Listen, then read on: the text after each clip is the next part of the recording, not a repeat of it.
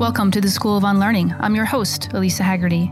I've always believed in the power of questions. They create a gap, a space where we pause and begin to challenge the world around us. Without questions, we're stuck in the trance of life, a life given to us versus one created with agency. Your journey to rethink and unlearn the norms no longer serving you begins now.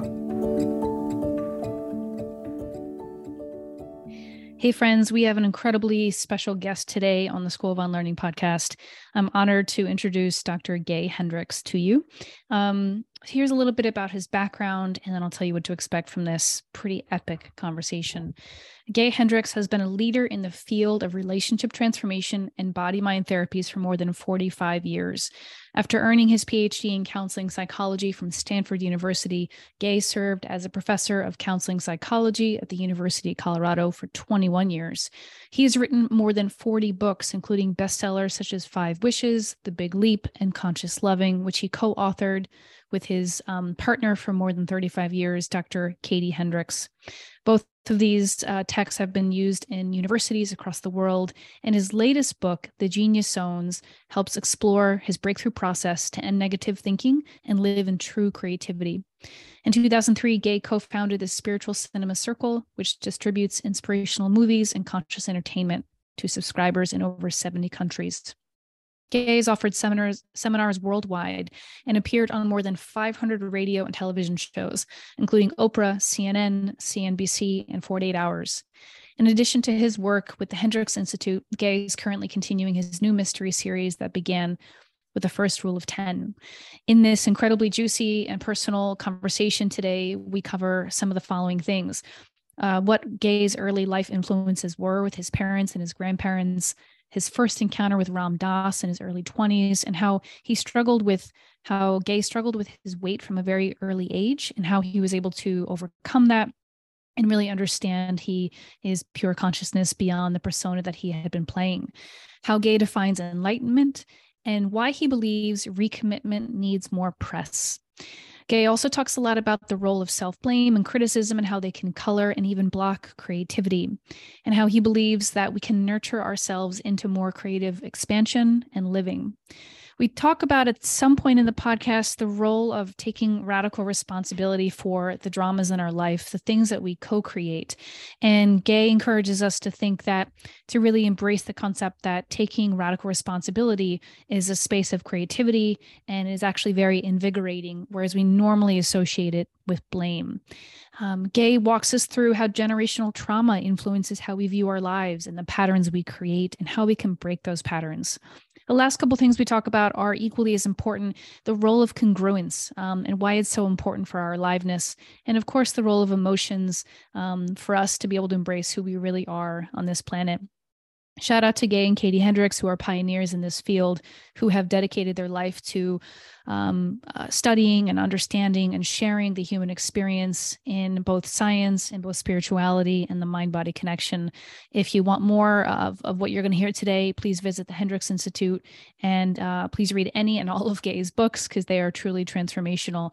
And I thank you for listening to this podcast. It meant a lot to me to be able to sit with Gay, and I hope you share it with the people you love, and please download and save for future reference because it's a good one. Thanks, friends.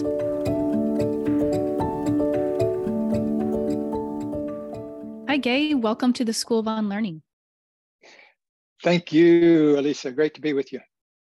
I've been a student of yours for many years, and like we were saying before I hit record, your work has really struck a chord with me from really about how I think about relationships, both in work and then also in like personal romantic life. So just a shout out to you and to Katie to being pioneers in this field for doing the work. And like, this is just a genuine thank you for showing up the way you do. It's helped millions and millions of people. So I want to just start with that, just expressing gratitude.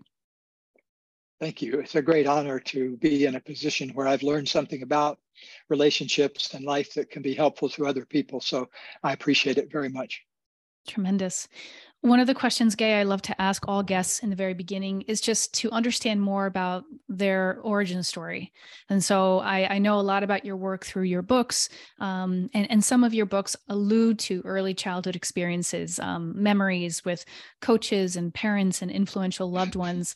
I'd love for you to tell us a little bit about who were the early influences in your life that helped shape who you are today and who influenced you. Well, I was born into a very unusual family. I grew up in Central Florida, and a big formative event in my life was that even before my mother knew she was pregnant with me, my father died unexpectedly at age 32. And so my mother was left with a seven-year-old son, my big brother, and but she didn't even know she was pregnant yet. And then a few months went by after the funeral and everything, and she thought she was just, you know, under stress, maybe missed a few periods, but then it turned out she was pregnant with me. And so that set off a whole other flurry of stuff. So I was born in a very inconvenient time and place and way.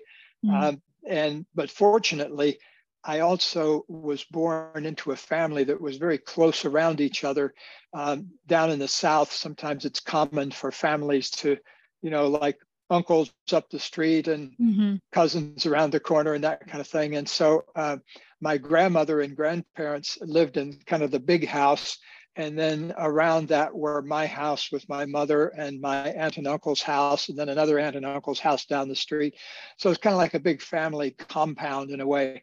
And mm-hmm. that played to my advantage greatly because my grandmother took me under her wing when I was born because my mother wasn't in very good shape. And so I was lived a lot of my early life with my grandparents in a big house that was about 100 yards away from my mother's house. Mm-hmm. And so that was really good for me because I had an escape valve all the time. I could always go to my grandparents, mm-hmm. and they were always, I was kind of an adored grandchild by both of them. And so that was where I went for my big dose of love every day. And so my grandparents were a huge influence on me. And then later on, after I was about 6 or 7, I moved over to my mother's house, and I lived there for the rest of the time that I lived there. Another big formative thing, my mother stopped eating when my father died, and she went from 120 pounds when she first got pregnant with me to 89 pounds by the time I was born. And so she kind of starved herself. And she was 5'10", so she was a fairly good-sized woman. And so she looked like a scarecrow when I was born. Mm. And apparently that reset some glandular thing in my body, being starved for all those months, because it reset a thermostat in me. So everything I ate turned to fat. And so basically I was the only fat person in a family of skinny people. And they took me around all over the place to different medical specialists when I was a kid, and I got lots of shots. And when I was 13 or 14, I got put on this radical diet, which involved taking amphetamines and all these other pills. And so I spent a year of my life, the 9th grade, where I couldn't sleep much. And so I made straight A's that year. And but as soon as they took me off the pills, everything crashed again. But I really didn't solve that problem until I chose one day to take it into my own hands when I was 24 years old. Mm. I had a very powerful enlightenment experience when I was 24, and I weighed 300 and some pounds, and I smoked heavily. I smoked cigarettes heavily, and I was in this terribly troubled relationship that I'd been in for a couple of years, and I was working at a crappy job that, I didn't have $39 to my name. So I couldn't really do anything about getting out of the relationship. So it was a classically massively stuck situation. So it led to a big enlightenment experience, though, where I realized that I could redesign my life. I realized that at the center of myself was nothing but pure consciousness. And from that place of pure consciousness, I could channel that consciousness to create a slender body and a better relationship. And so within a year, I lost 100 pounds, which I still have kept off to this day. And I'm now, let's see, 50 some years away from that experience. But I lost 100 pounds. And so I'm, you know, a 6 foot tall person, 180 pounds. So I look tall and athletic rather than looking like a pear, which I did in those days.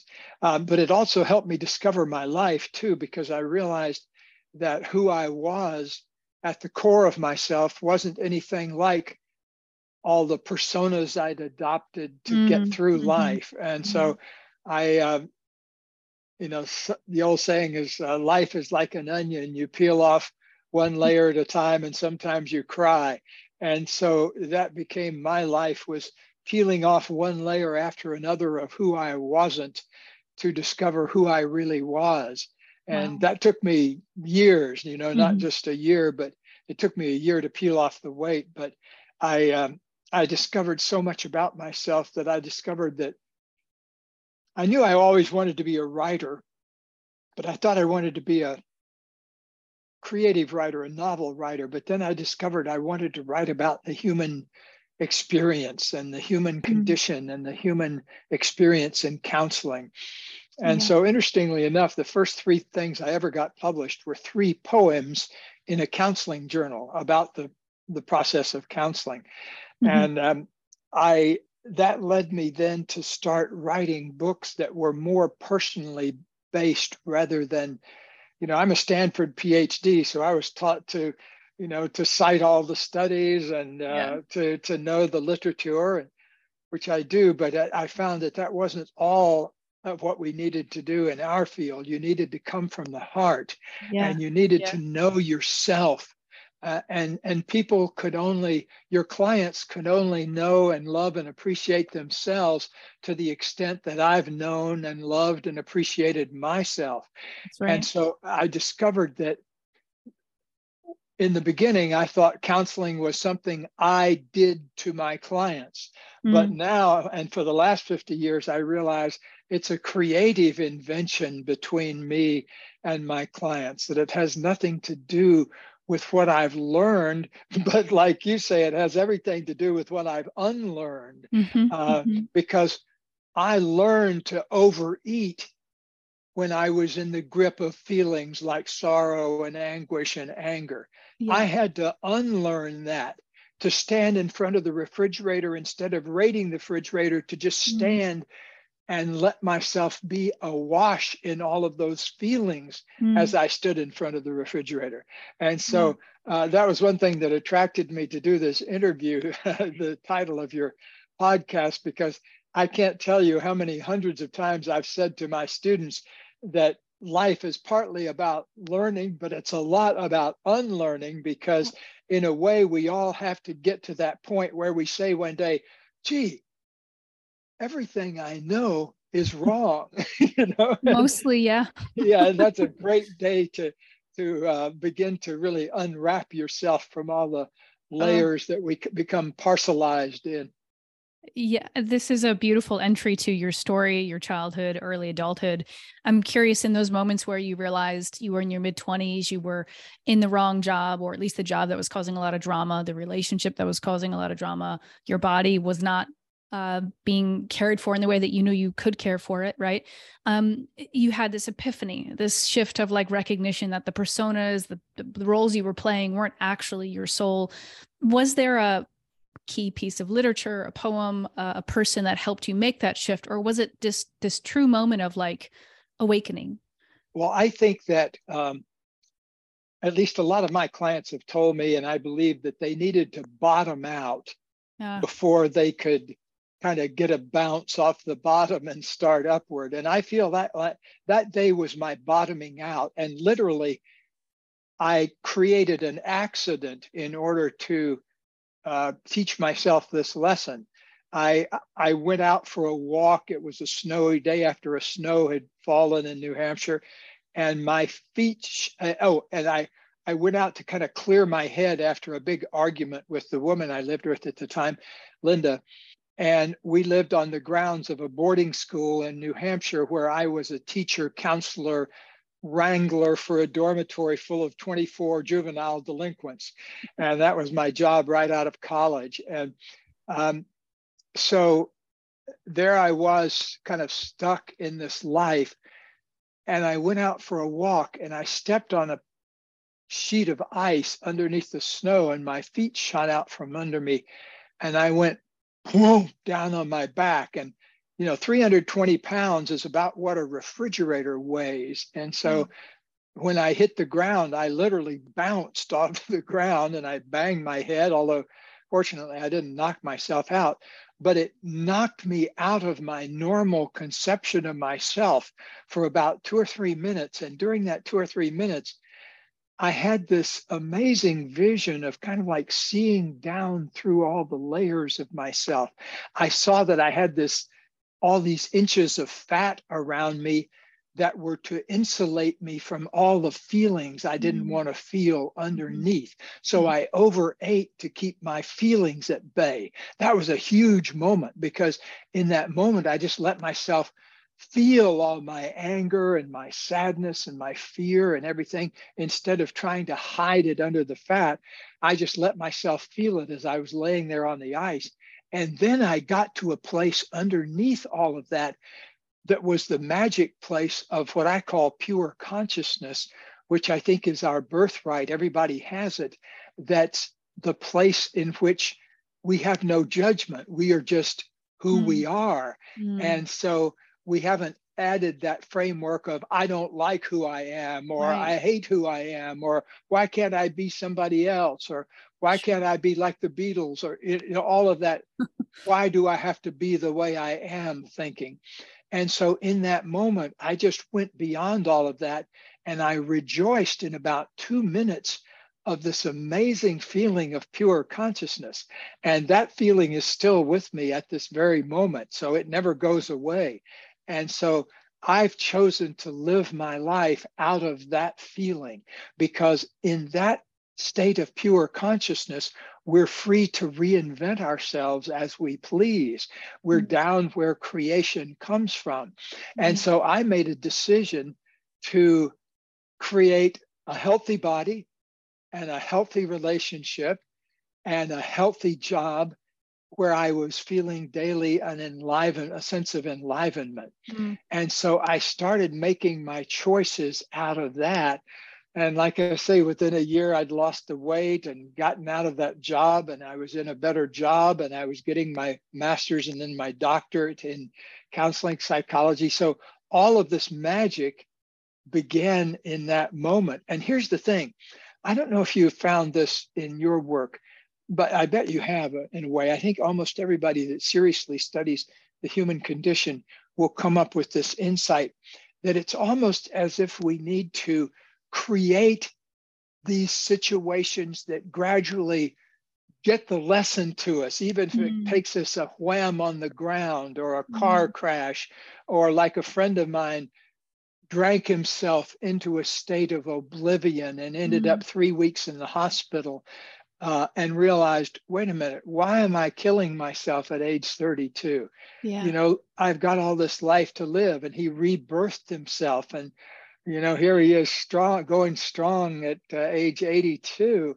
Wow. I see him all the time, because he rebirthed himself as a sober, contributive human being, and has since gone on to make multi-millions as a consultant and that kind of thing. And so once we get on the right moonbeam, we get to be unstoppable. And and here's the thing I've discovered, is that you attract into your life new people that support your new intentions.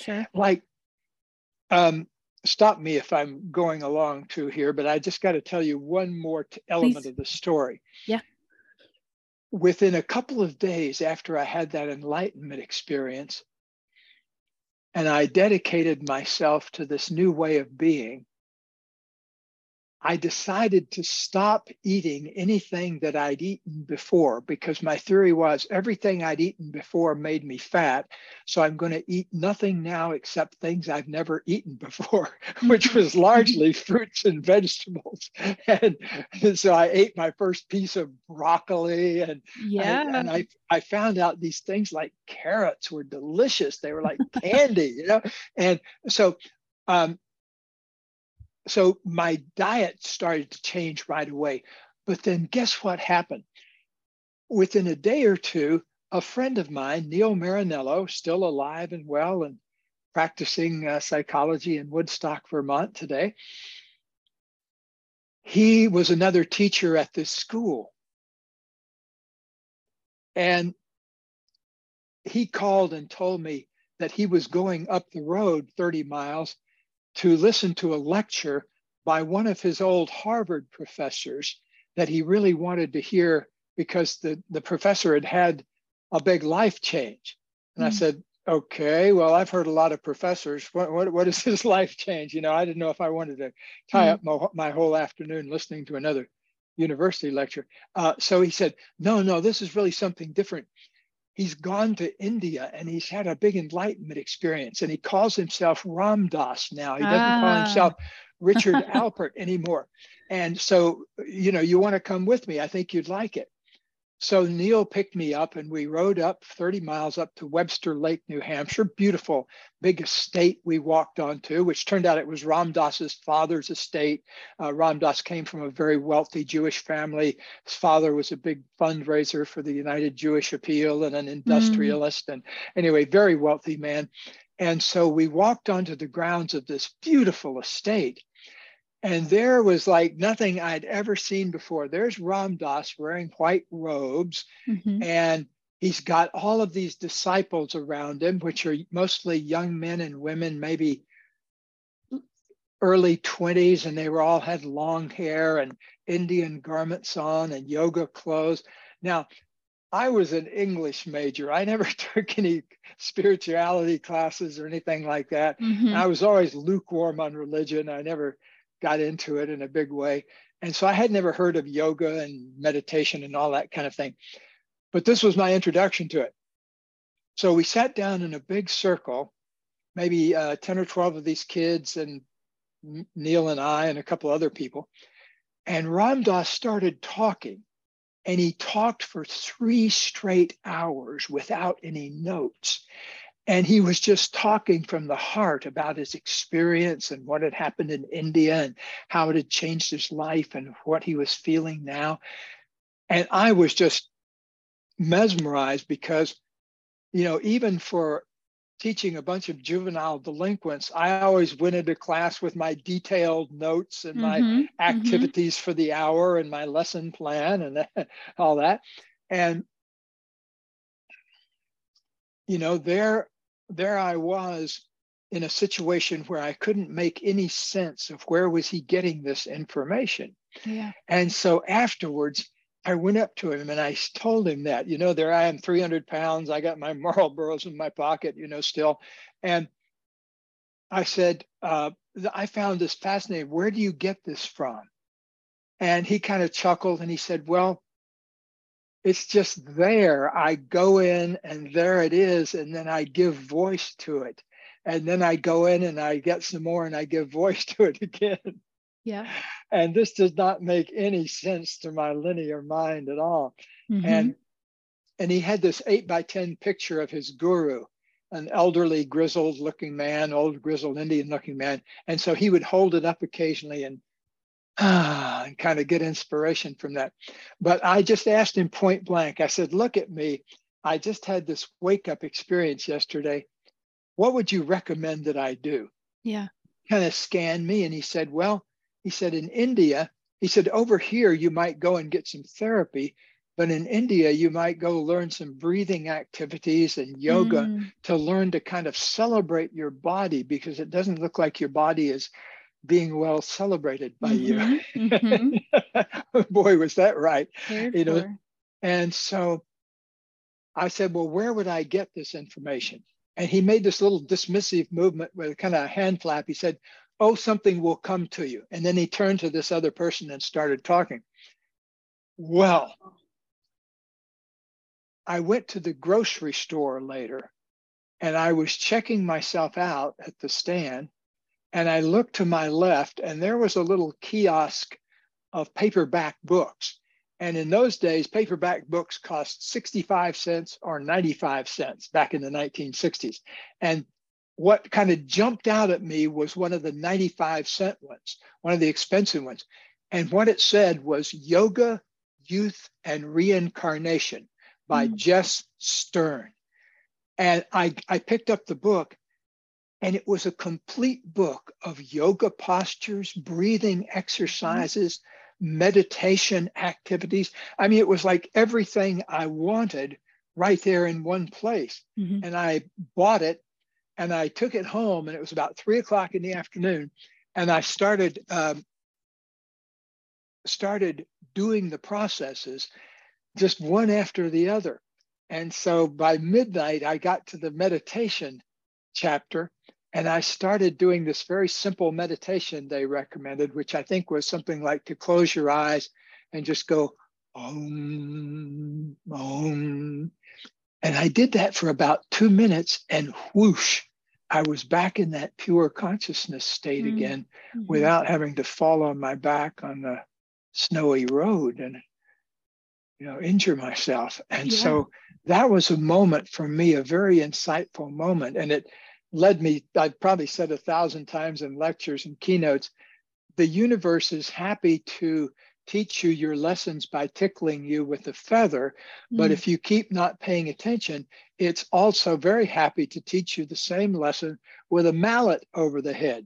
And I've had both of them. And I now vastly prefer the tickle feather type of lesson. So may I learn any lessons from having to fall on the ground again by wisdom rather than experience. Let me learn the lessons by pure wisdom just as I walk through the world. Yeah. Okay. That's an incredible story. A lot of pivotal moments in there. And what you just said, like listening to like the feather, like it's almost like just noticing and paying attention to intuition versus having to be hit over the head by, you know, making the same mistake or ignoring your knowing or your bodily sensations. And I think the universe does that. May I share a story that is a little bit similar to yours? Sure. When it just reminds me of the concussion. When I was 22, I got hit by a car and got a really bad concussion. I was out of consciousness for about 4 hours. Mm-hmm. I woke up and I had been a very happy-go-lucky kid. And then I was really depressed from this concussion, from this trauma. And within months, I was, you know, trying to come back to my breath, trying to figure out how to work through this. The medical system was just like, take drugs, you're depressed. I said, okay, but I just had a physical injury and no one's addressing that. I had this moment in some ways similar to what you experienced, where after one phone call with a mentor of mine, she said, I'm going to send you a book. And I said, okay, I'll take anything, because I am, you know, like this anxiety, all these things are very new to me. And I had just finished playing college basketball, so I was in tune with my body, but in a different way. And so the concussion symptoms hadn't gone away yet. And she sends me a book and I open the book and it was called When Things Fall Apart by Pema Chodron. And it was an American Buddhist nun. And I had never thought of, I'd never thought of the concept of letting things fall apart and actually learn how to be okay with the uncertainty, the uncomfortable feelings, and not to just race in and, you know, put the puzzle back together. And so I was 22 and it was this moment of breadcrumbs for the rest of my life. I bounced around to a meditation retreat, learned to come back to my breath, followed people. You know, I eventually became aware of your work in my early 30s, but, you know, I had this moment where I was sitting at a stoplight in upstate New York. And I was still really struggling. And I remember there was just one stoplight. It was one post office, one movie theater, this barren town in upstate New York where I was living at the time. And I remember looking up at the sky, it was bright blue and the sun was out. And I remember thinking, this can't be happening to me. It has to be happening for me. And I hadn't read your work yet. I hadn't read the work of Jim and Diana Chapman, Jim Duffner and Diana Chapman's yet. I hadn't known that language yet. And something in me was like, this is for you. Somehow this is for you. And so that began a similar journey in like looking for these signs and these moments of love from the universe, that these things, you can make this into whatever you want to make it. And that kind of brought me to your story. I wasn't thinking of sharing that, but your story sort of brought that out in me. And then I kept finding your work and other people's works. And so here we are, decades later. When you talked about making this commitment to lose the weight and get into the world of breath work and yoga, you talk a lot about in your book, The Genius Zones. That commitment gets you in the game, but it's recommitment that gets you the goal. I tend to think that recommitment needs more press, needs more PR. Yeah, we'll talk a lot about commitment. So tell us about your journey in recommitment and why it is so important for all of us as we encounter life's ups and downs. Well, it gets into another subject, which is great to talk about, too, the upper limit problem. Mm. I had my first classic upper limit problem about a month into my new eating routine. So I started eating fruits and vegetables. I remember I had a bunch of blueberries. I ate blueberries a lot and salads and things like that. And so I was just trying to eat things that I'd never eaten before. And so within a month, I'd lost about 30 or 35 pounds, which is, 10% of my body weight as a 300 pounder. It was beginning to be noticeable.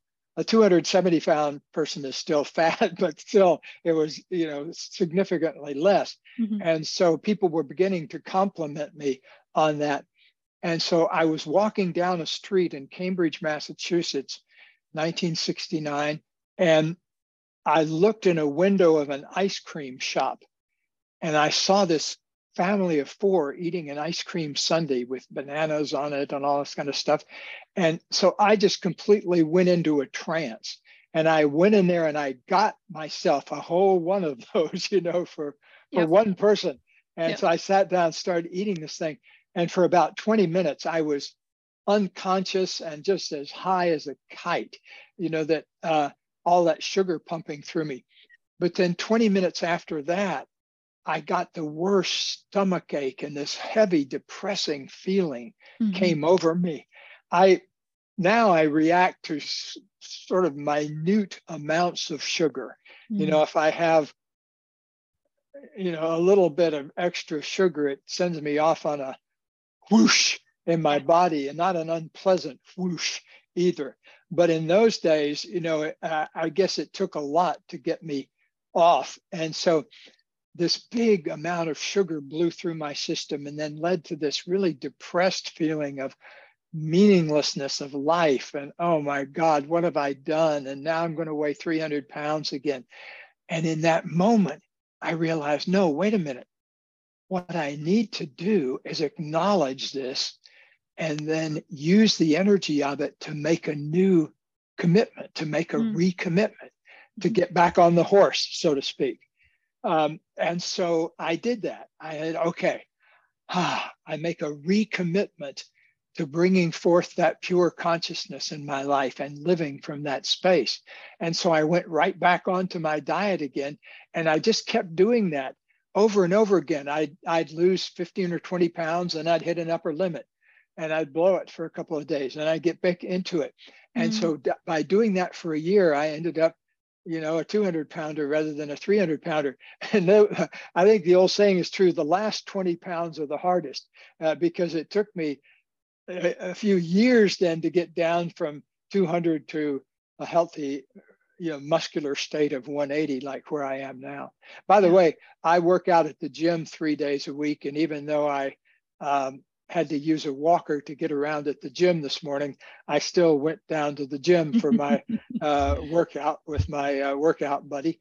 And so I'm a big believer in recommitments. That I always tell my students that we function like the automatic pilot on an airplane, that the pilot sets the coordinates to get from, say, New York to LA, and then it drifts a little bit and catches itself and then recommits to where it's going. and then it drifts a little bit in the other direction and then recommits, and it gets back on the beacon again. And so it does that literally thousands of times between New York and LA. And so the punchline is that it gets you to the destination by being wrong most of the time. And you can get that way in life if you're willing to recommit, because if you're willing to say, okay, that didn't work, let me go this way. Okay, that didn't work, that was too much, let me go back this way. So you gradually kind of calibrate yourself through life by following. It almost seems like there's a Kathleen Raines poem from long ago called The Invisible Way. And it says there's an invisible way that takes us through life. Birds know it. Birds get pulled through on some kind of sense of invisible ways. Or an even better example, there are these sea turtles down on the coast of Argentina that they go all the way out 1,500 miles into a little 3-mile island called Ascension Island to lay their eggs. And then they come all the way back to the coast again, 3,000-mile round trip. Yeah. And they've been doing this for hundreds of millions of years since it was all once, since before there was an ocean there. Right. And so they have this invisible way that pulls them there. And I think if we're sensitive to it, especially pure consciousness, if you're sensitive to it, can help pull you around to where the good things are, because you kind of feel like, oh, it would feel better to go in that direction. That would make me feel more alive and enlightened. And oh, let's go this way, or this person over here would be a better source of nutrient for me than this person over here. So to me, enlightenment is partly about saying yes to more and more things of life, saying yes to your feelings, saying yes to your spirit, saying yes to your thoughts. It's also about saying an enlightened no. No, I don't want to spend time with those people anymore. I don't feel good around them. No, I don't want to eat a quart of vanilla bean ice cream right now. I think I'd rather have an organic apple. That would make me feel more nurtured, you know, because my old 300-pound body would not hesitate. He would eat the quart of ice cream. Yep. It took a little bit of refinement to be able to appreciate an organic apple to the same extent that you appreciate a quart of vanilla ice cream. It takes time, right? Yeah.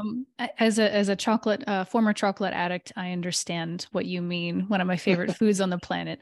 As I think about your definition of enlightenment, I really appreciate the language of sort of like this alivened yes, and there's also this alivened no towards the current, the energy that is guiding us. And I love how you say, if we're paying attention. I think what comes up for me is, for those of us who are highly sensitive or in this work all the time, I am paying attention a lot. And then I also find myself having to just question and unlearn, like my body wants to do this, but my narrative or the world or programming says, no, this, it could be about anything from who I date or making more money or less money. And so I'd love for you to speak a little bit of how we have to unlearn the programming of what the world gives us and listen more to this current that moves through us of consciousness, of what we actually or what makes us come alive. Yes, I appreciate you mentioned earlier the decade of the 30s, and I want to say a special something about that decade, please, because in developmental psychology we say in your 20s you experiment. You try on different lives, lifestyles, ways of being, that kind of thing. You sink a lot of dry wells. You make a lot of mistakes, quote, mistakes, you know, that they're really just experiments, but a lot of times you see them as mistakes because they're so painful. Your 30s are a tremendous decade because in your 30s, in developmental psychology, we say in your 20s, you experiment. In your 30s, you find your life. In your 40s, you build your life. In your 50s, you enjoy your life, your 50s, 60s, 70s. Now, I want you to enjoy your life now, no matter where you are. But the trend is because of the turmoil involved in a lot of the discoveries you make in your 30s, it's not always a very serene decade because you're up up against learning things like old things you've been scared about since breath number one, things that you are scared about that aren't even yours, that's there because your parents were scared about them or your grandparents, and it just left tracks in your body. So here we say at our institute, when you take your first conscious breath, whether you're 30 or 40 or 50, you need to be willing to do three lifetimes of work. Your work, your parents' generations, and your grandparents' generation, because you were a fetus inside your mother when she, you were an egg inside your mother when she was a fetus inside your grandmother. So you were subject to three generations of vibrational learnings of one kind or the other. Now, maybe like when I was being gestated, this big shock wave came through of my father's death, and my mother never recovered from it. And so my body had that frozen in place too. So I had to go through lots of generational breathing to get to my own breath, to get to where it was just me breathing for my own self instead of trying to breathe through 3 packs of Marlboros a day. My mother was a chain smoker. Did I even have any choice about whether I was going to be a chain smoker? No, because I was a chain smoker along with her, until my 24th birthday and when I changed my life. So there's a lot of unlearning that has to be done year after year. And a lot of it has to do in the 30s. So a lot of us take our first big conscious breaths in our 30s, where you begin to feel the possibility of creating a separate life that's not so influenced by the past. That's a beautiful thing. And here's another thing, a wink into the future, just a little peep into the future. When you get up into your 40s, you often encounter a crystallized version of one of those little bits of stuff. Maybe it's a need for approval, or maybe it's a need for control. Those are two really big ones. And those are often inherited from past generations. You inherit your mother and father's and grandmother's need for approval or need for control. And then you just think that's the way life has to be. And so that's why it's so important to be jostled around a lot in your 20s and have your heart broken a few times and have your illusions dashed a few times, like I did, and you probably did, and every other sentient being probably does. So that's a painful thing, but a good thing, because it shakes you up out of your sense of the way things have to be. Yeah. Two words came to mind, three words. When I think about my 20s, and this is just my experience, I think about, I had a lot of bravado, a lot of dreams. You couldn't tell me nothing. I was going to go out there and do the things and get the thing and graduate from the thing, like, let's go world, like, bring it on. And my 30s has been just like this deep sense of humility, like, oh, this is not nearly what I thought adulthood was going to be. Well, it's like that old Fireside Theater album. One day you realize everything I know is wrong.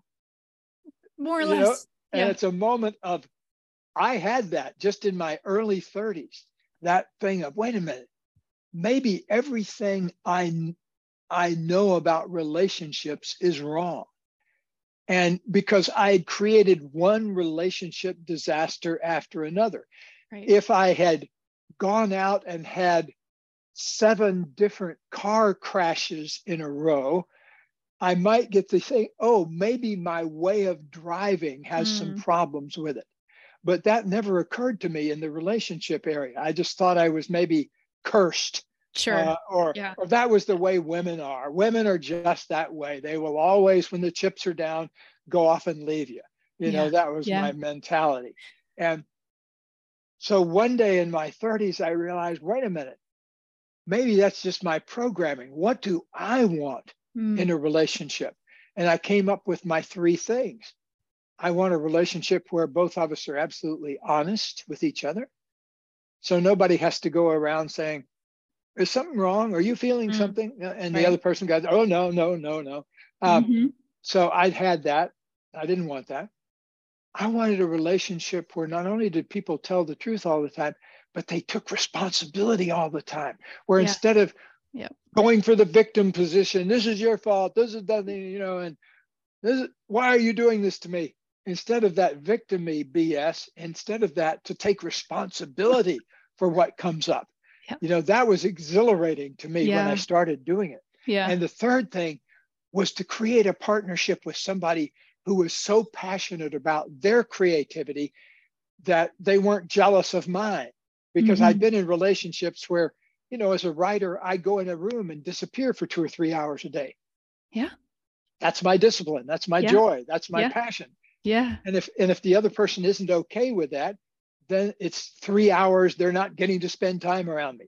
You know, where I don't see it like that at all. I think creative solitude.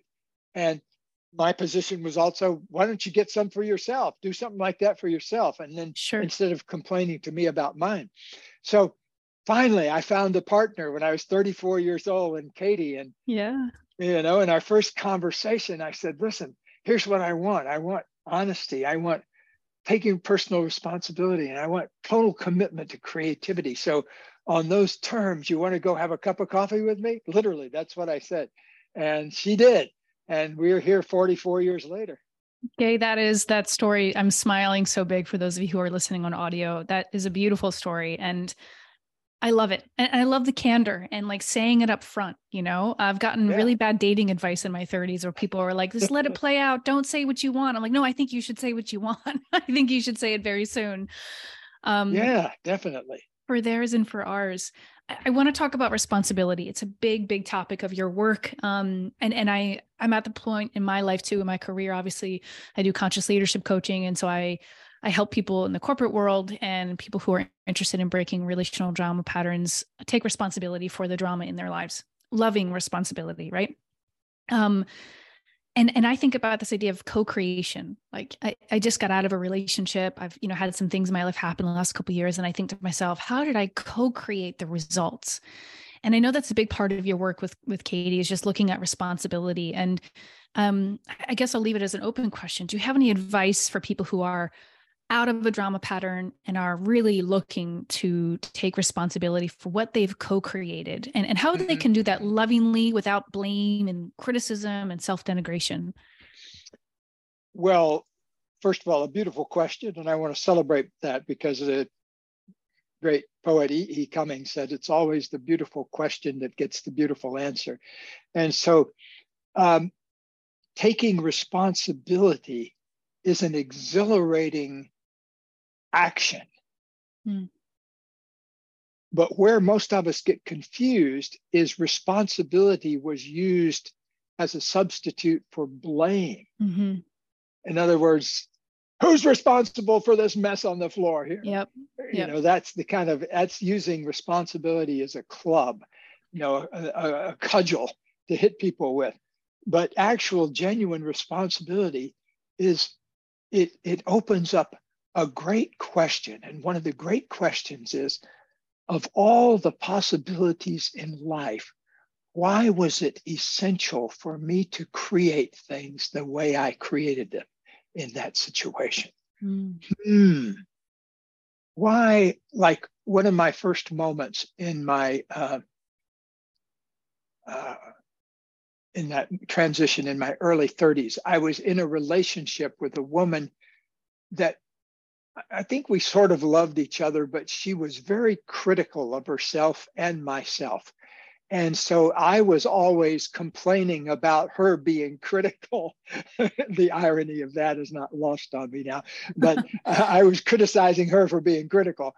And she was always criticizing herself and just basically kind of looked for what was wrong all the time. So one day I started to surface in my mind this question of, why is she doing this to me? Why is she always so critical? And I realized, wait a minute, why do I require a critical woman in my life to complain about? And then I realized, wait a minute, from the very moment of my first moments of existence in the womb, I was a subject of criticism. Because from the very moment my mother knew she was pregnant with me, she fell into a deep depression and basically lived on coffee and cigarettes and went from 120 pounds down to 89 pounds on the day of my birth. And so she lost 30 pounds while she was growing me. So no wonder I had this upside down relationship with weight, where my body just put on weight any way it could from anything I could eat.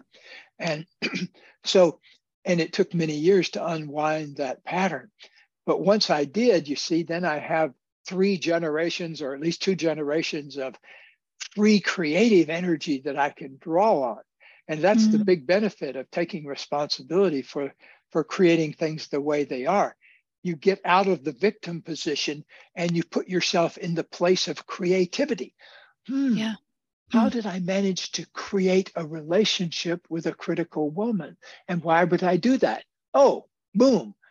I've had that always. So what would be the bold step here? The bold step would be to create a relationship with somebody who's not critical. What a concept. You know, and it took me several iterations of that to find the right one. But once I did, I mean, Katie and I can go literally for decades without anybody saying anything critical.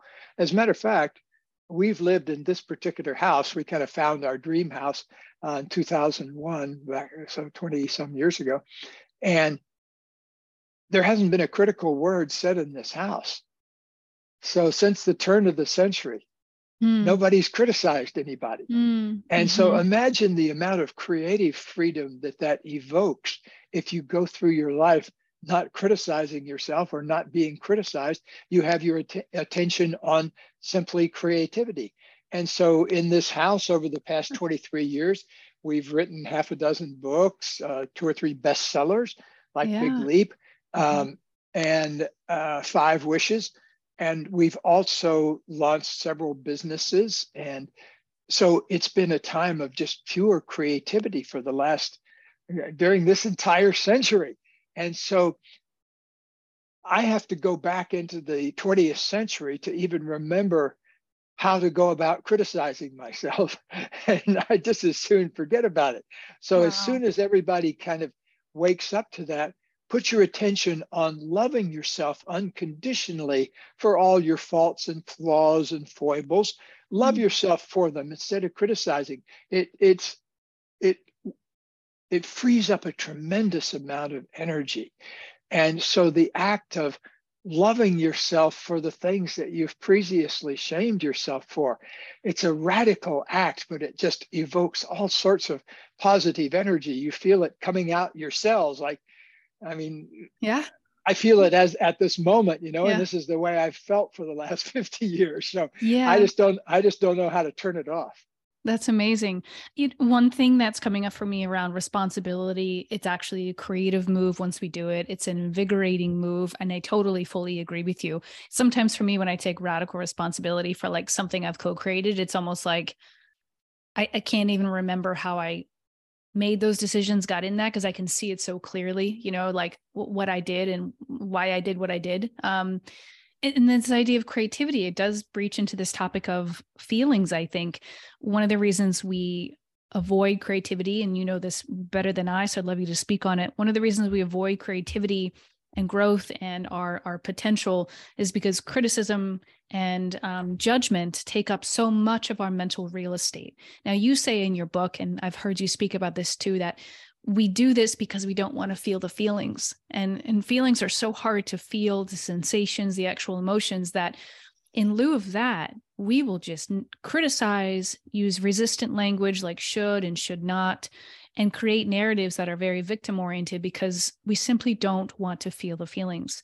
Can you talk a little bit about how you've, and any practices you actually have too on a daily or weekly basis to feel feelings, to allow them to exist, to move through you, and how that gets to be such a big part of our creative block is our lack of desire to feel feelings? Yes, one thing to help understand that, Elisa, is that your brain is about the size of a good-sized grapefruit. It weighs about 3.5 pounds, And the rind on the grapefruit is about the amount of space that's occupied by your thinking mechanisms. But the juicy part of the grapefruit is the amount occupied by your feeling mechanisms. So your thinking mechanisms are recently evolved. It's the rind of the grapefruit. It's the outside layer of your brain. And so down at the center of your brain, down at the brain stem, are simply the functions that are keeping you breathing and keeping you warm right now. But then the juicy part of the grapefruit, the limbic system, is all about fear and anger and sadness and joy and thrills and compassion and all of these beautiful things of life that are in the juicy part of our living. And our mind is here to, it's a recently evolved thing that's there to help us solve problems in a more efficient way. And so now we've come up with language, which is even more efficient, because I can say, oh, move that chair over there. It's going to catch fire near the fireplace. And somebody can move the chair instead of having to wait till the thing catches fire. And so that saves us a tremendous amount of time.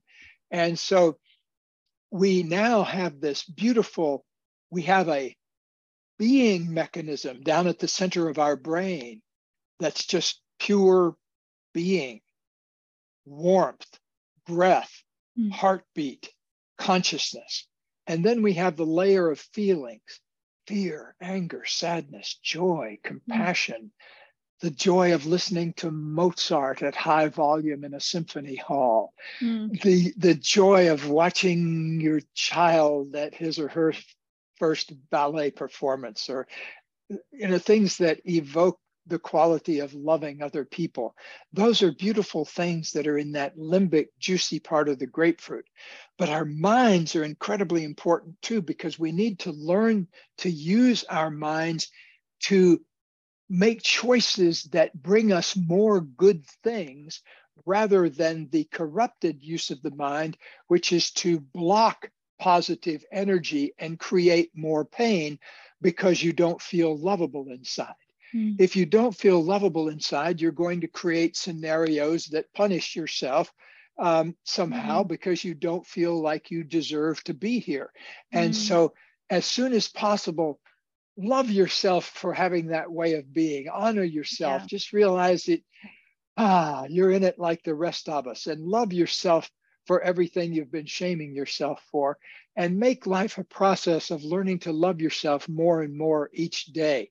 That was actually the book I wrote first the summer I met Katie, was Learning to Love Yourself. And it's still here in print 44 years later, and has helped 3 or 4 generations of people now learn to honor their feelings instead of shame themselves for everything they feel inside. I was actually, you answered the question next, which was really, how do we nurture ourselves out of criticism and judgment and that spiral? It takes place in tiny moments of loving yourself, 1/10 of a second at a time, or 10 seconds at a time, where you catch yourself feeling angry. And instead of making up a story about the other person and being the victim, instead you just purely breathe with it, love it, dance with it, open up to it, celebrate it.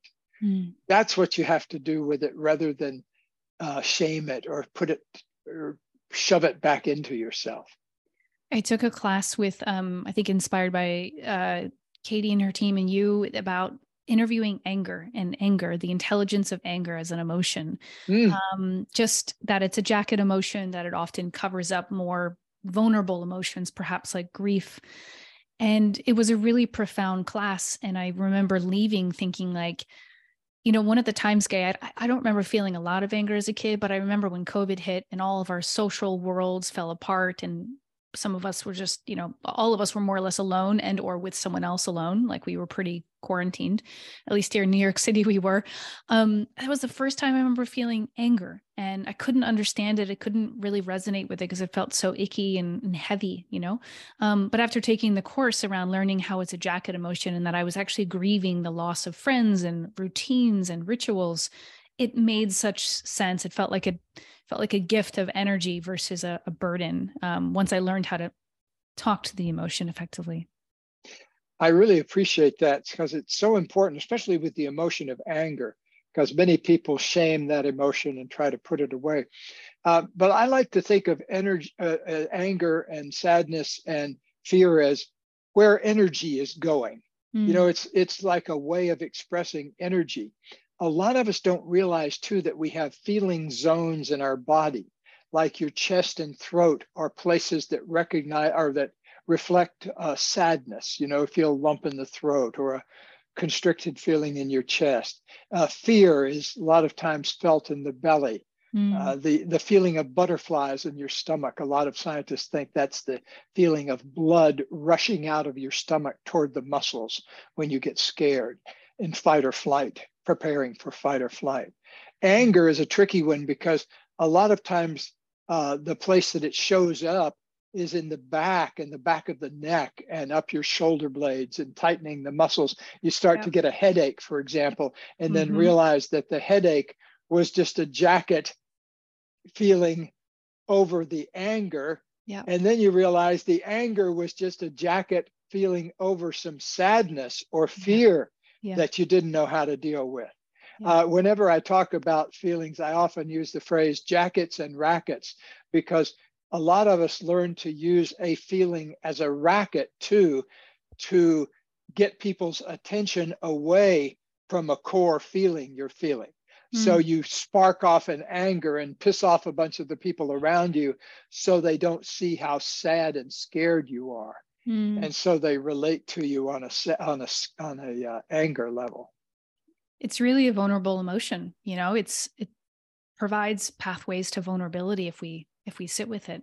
You know, I want to talk to you about this concept around congruence, which is a big part of conscious loving and conscious relationships, is making our inner world match our outer world, and how difficult that can be at times with people who maybe they're not practicing these skills or they're not necessarily in tune with congruence and everything. But this idea of matching worlds, I think, is really important. And I often feel the best when I match my emotion with my experience, where I express the thing I need to say. And I'd love you just to share a little bit about how you view congruence and matching our inner and outer worlds and how important that is for relationships. I really appreciate you bringing that up. Congruence is an important value in our world and an important thing we teach. One of the reasons that we teach a body-centered approach is that your body can be your biggest enemy or your best friend in the area of congruence. Because, for example, let's say you feel some sadness in your chest. Mm-hmm. Well, if you let yourself experience that, it can lead you to do something productive, like go talk to the person that hurt your feelings, or just take some time and nurture yourself, you know, like your dog or your cat. If they get stepped on or something, we'll kind of retreat to the corner and kind of nurture themselves for a while. So sometimes solitude. Other feelings have different things, like anger has a fairness component to it. Sometimes you get angry because things haven't been fair. You've seen unfairness toward yourself or somebody else, or you've seen outright violation. That brings forth anger also. Mm-hmm. Fear is a tricky one because fear is at the base of a lot of different feelings that people cover up. Mm. Like, I mean, think about it. Every time you're angry at something, you're also scared about something. Mm-hmm. And you're also sometimes sad about something. You've lost something at the same time. So you have to think of yourself as a parfait of feelings, parfait from the French word meaning perfect, you know, layers of perfection, and a layer of anger and a layer of sadness and a layer of fear as you go down deeper into your body, a layer of sexual feeling and sensation, a layer of sheer power feeling. All of those things are intrinsic to us and that we need to kind of reveal about ourselves. But, you know, from where I started, I'm so far from that now because I remember the first time somebody said, "What are you so angry about?" when I was in my 20s. And I said, "I'm not angry." Yeah. You know, whereas how ridiculous that was. I had 17 layers of different anger in me that I'd never expressed. Sure. Or I was busily putting on 300 pounds to mask it. But how arrogant of me to say, "I'm not angry, or I'm not sad, or I'm not scared. I don't have any issues." What an arrogant thing for a 20-some-year-old to say, but I did say them. And so that's a long way to come from, but we have to start somewhere. I think that, yeah, congruence has been one of like the cornerstones for me. I've started to, in the last couple of years, revamp my life values. And one of my values is responsiveness or expressiveness, like that I value being responsive to my body, my mind, my spirit, and like meaning not ignoring myself, not gaslighting myself. If I go through something sad or difficult, to like acknowledge that. And that currency has helped me move through these emotions and not pathologize things anymore, and just be like, oh, I'm a human sentient being having a sad moment or a happy moment. And like letting that's been a huge unlock. And I obviously give credit to you and to a lot of people in the field who've helped develop a language for this. So all of us in our apartments in New York City can feel a lot better about our human waves. Well, I appreciate that, because one of the things that I really want human beings to do is to celebrate our humanity. And along those lines, I wanted to let your viewers and listeners know that I'm coming off 6 weeks out from a bad accident where I broke my femur in 5 different places. I had a slip and fall on a rainy day out by my swimming pool, and I broke my femur and had to be carted away to the trauma center, and spent 2 weeks in the hospital, and have spent 3 weeks rehabbing it. So I'm still creeping around on a walker, and I don't have my usual endless, boundless energy. So I'm beginning to fade a little bit. And as it happens, my computer says low battery. So I think it's a metaphor for my life. So I want to appreciate you for your good questions, and wind things up soon. Absolutely. I would love to just end on this question here. Well, 2 questions, they will combine. What is it you're currently unlearning, if anything, right now? What are you still unlearning? Well, for the last 6 weeks, I've been unlearning a macho sort of, I don't need any help persona, you know, because for the last 6 weeks, I've needed a lot of help. You know, when I was in the hospital, I needed help on everything, but now moving around the house, I can't do certain things that I could do if I was on 2 legs all the time. So having to ask for help, that's been a big one. Yeah.